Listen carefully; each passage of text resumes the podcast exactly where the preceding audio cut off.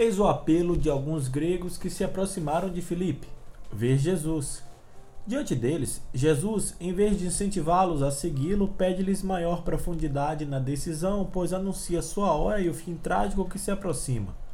A hora indica que a missão de Jesus está chegando ao ápice e chegada também é a hora de quem se propõe segui-lo. Nesse momento, o mestre compara sua vida com um grão de trigo que precisa cair na terra e morrer para renascer e produzir frutos. Ele sacrificou a própria vida para que outros tivessem vida em plenitude. Sente-se angustiado diante daquilo que o espera, mas veio para essa hora. Quem se anima a segui-lo diante dessa proposta? Os verbos seguir e servir estão interligados. Quem se propõe seguir o Mestre é convidado também a servir os irmãos e irmãs. O próprio Jesus deu exemplo de como se colocar a serviço dos outros. Nisso, ele depositou o sentido de sua vida. As leituras deste quinto domingo da quaresma nos apresentam três níveis na luta que envolve entrega de si e morte. O primeiro diz respeito ao que acontece na natureza com o grão de trigo no Evangelho.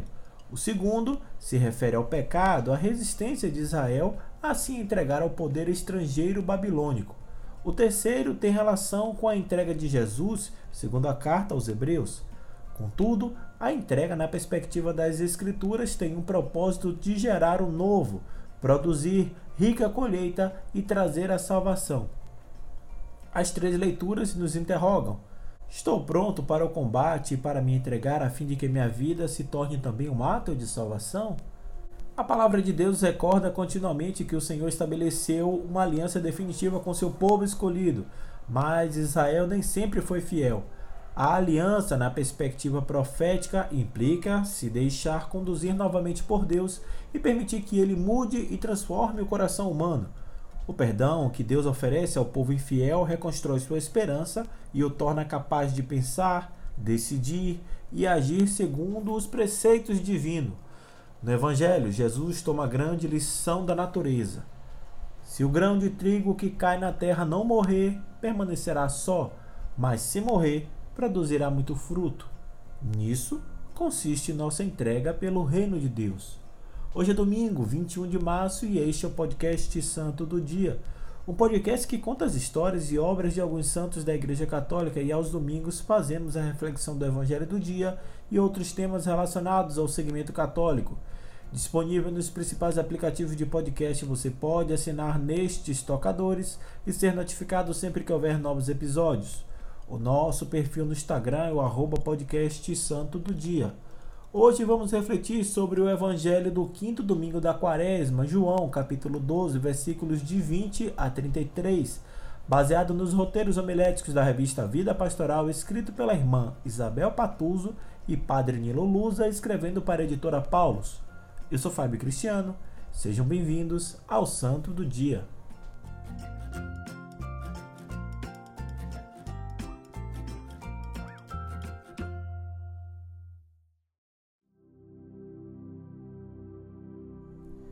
Leitura do Evangelho de Nosso Senhor Jesus Cristo segundo São João. Naquele tempo, havia alguns gregos entre os que tinham subido a Jerusalém para adorar durante a festa. Aproximaram-se de Filipe, que era de Betsaida da Galiléia, e disseram: Senhor, gostaríamos de ver Jesus. Filipe combinou com André e os dois foram falar com Jesus. Jesus respondeu-lhes: Chegou a hora em que o Filho do Homem vai ser glorificado. Em verdade, em verdade vos digo: se o grão de trigo que cai na terra não morre, ele continua só um grão de trigo. Mas se morre, então produz muito fruto. Quem se apega à sua vida perde-a, mas quem faz pouca conta de sua vida neste mundo, conservá-la-á para a vida eterna.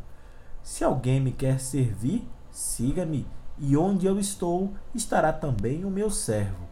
Se alguém me serve, meu Pai o honrará. Agora sinto-me angustiado, e que direi? Pai, livra-me desta hora? Mas foi precisamente para esta hora que eu vim. Pai, glorifica o teu nome. Então veio uma voz do céu: Eu o glorifiquei e o glorificarei de novo. A multidão que aí estava e ouviu dizia que tinha sido um trovão. Outros afirmavam: Foi um anjo que falou com ele. Jesus respondeu e disse: Essa voz que ouvistes não foi por causa de mim, mas por causa de vós. É agora o julgamento deste mundo. Agora o chefe deste mundo vai ser expulso, e eu, quando for elevado da terra, atrairei todos a mim. Jesus falava assim para indicar de que morte iria morrer. Palavra da salvação.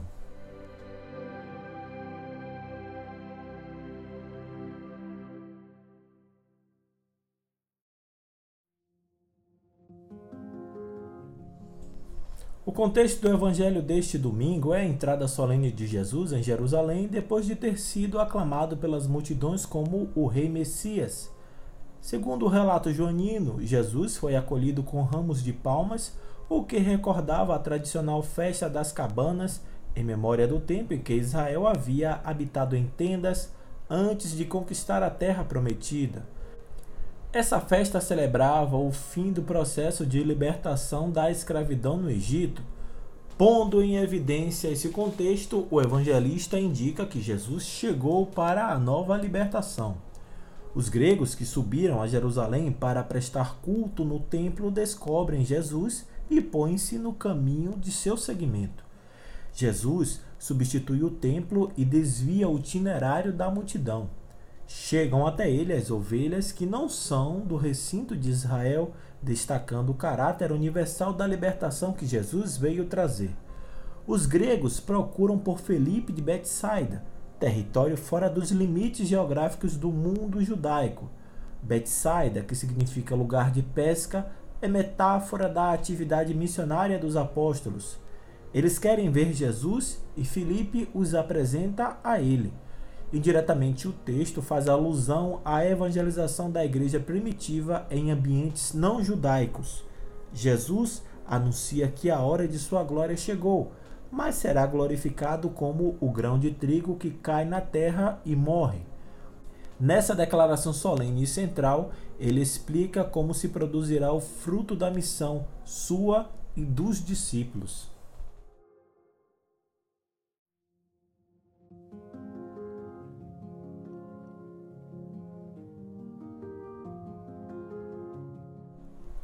Na comparação do grão que morre na terra, a morte é entendida como a condição para que se libere todo o potencial que a semente contém para gerar vida nova. O fruto só vai poder surgir quando o grão morre.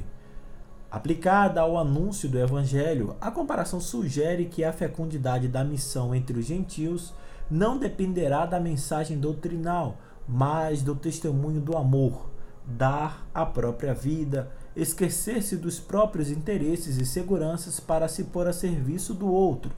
Ser discípulo consiste em colaborar na mesma tarefa de Jesus, dispondo-se a sofrer a mesma sorte, no meio da hostilidade e perseguição, com a possibilidade de perder tudo. Jesus não foge de sua hora. A descida do Espírito Santo sobre ele, com a voz que procede do céu, é a confirmação do Pai de que Jesus cumpre em plenitude a missão de redimir a humanidade. A multidão reconhece a procedência da voz celeste que não foi destinada a Jesus, mas a eles, para que acreditassem.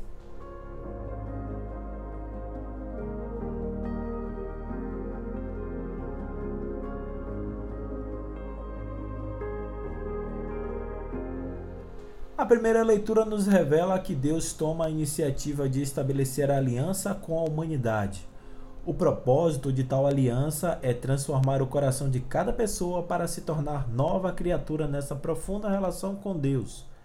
O Evangelho nos indica que, olhando para Jesus, aprendendo com ele a ser como o grão de trigo e pondo-nos no segmento de doar a vida por amor, é que conseguiremos viver na comunidade da nova aliança o caminho indicado por Jesus é o do amor radical, que rompe as fronteiras geográficas e existenciais. Como nos recorda o Papa Francisco, somos enviados a proclamar Jesus Cristo nas periferias existenciais da humanidade. Trata-se de oferecer o dom de nossa vida, que às vezes passa pelo fracasso, pelo não reconhecimento, pela crítica, assim como o grão caído que morre, mas faz brotar algo novo. Não há missão sem sacrifício, sem doação, sem entrega. Jesus, porém, nos dá a certeza de que a vida doada por amor ao reino produzirá fruto.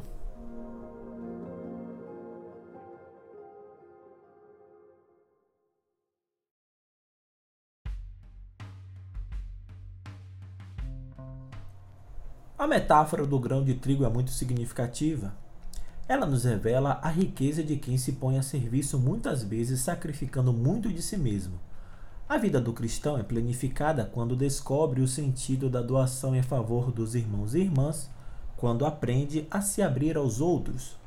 Uma das grandes tentações é justamente se trancar em si mesmo, vivendo a rotina do dia a dia e fechando os olhos aos novos desafios a serem vislumbrados no horizonte. O desejo de ver Jesus deve estar aberto ao impulso de mudança que nasce desse encontro. Alguns podem desejar ver Jesus por curiosidade, outros, talvez, com desejo de contestá-lo. Muitos, no entanto, procuram vê-lo para se comprometer com ele e descobrir o mistério que nele se esconde. Só começamos a ser cristãos de verdade quando o chamado do Mestre nos atrai e nos comprometemos com ele. Somos de fato atraídos por ele quando fazemos nosso o movimento que ele fez de ser levantado da terra até o alto da cruz momento supremo da doação de sua vida.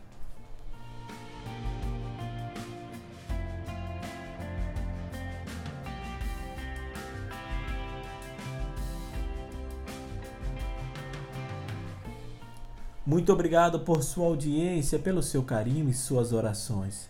Se você gostou dessa reflexão, encaminhe, indique ou compartilhe com quem você acredita que gostaria de ouvir também. Tenham todos uma semana de coragem, esperança, sabedoria e saúde. Se cuidem. Continuem se protegendo contra o coronavírus. Evite o máximo sair de casa, mas se for muito necessário sair, use máscara álcool 70% ou lave as mãos com frequência e evite tocar o rosto. Mantenha a distância segura de no mínimo 2 metros. Evite aglomeração. Proteja-se e proteja quem você ama. Somente seguindo essas recomendações dos especialistas e estimulando a vacinação em massa o mais rápido possível, poderemos vencer essa guerra contra o vírus. Até o nosso próximo encontro. Deus nos amou primeiro.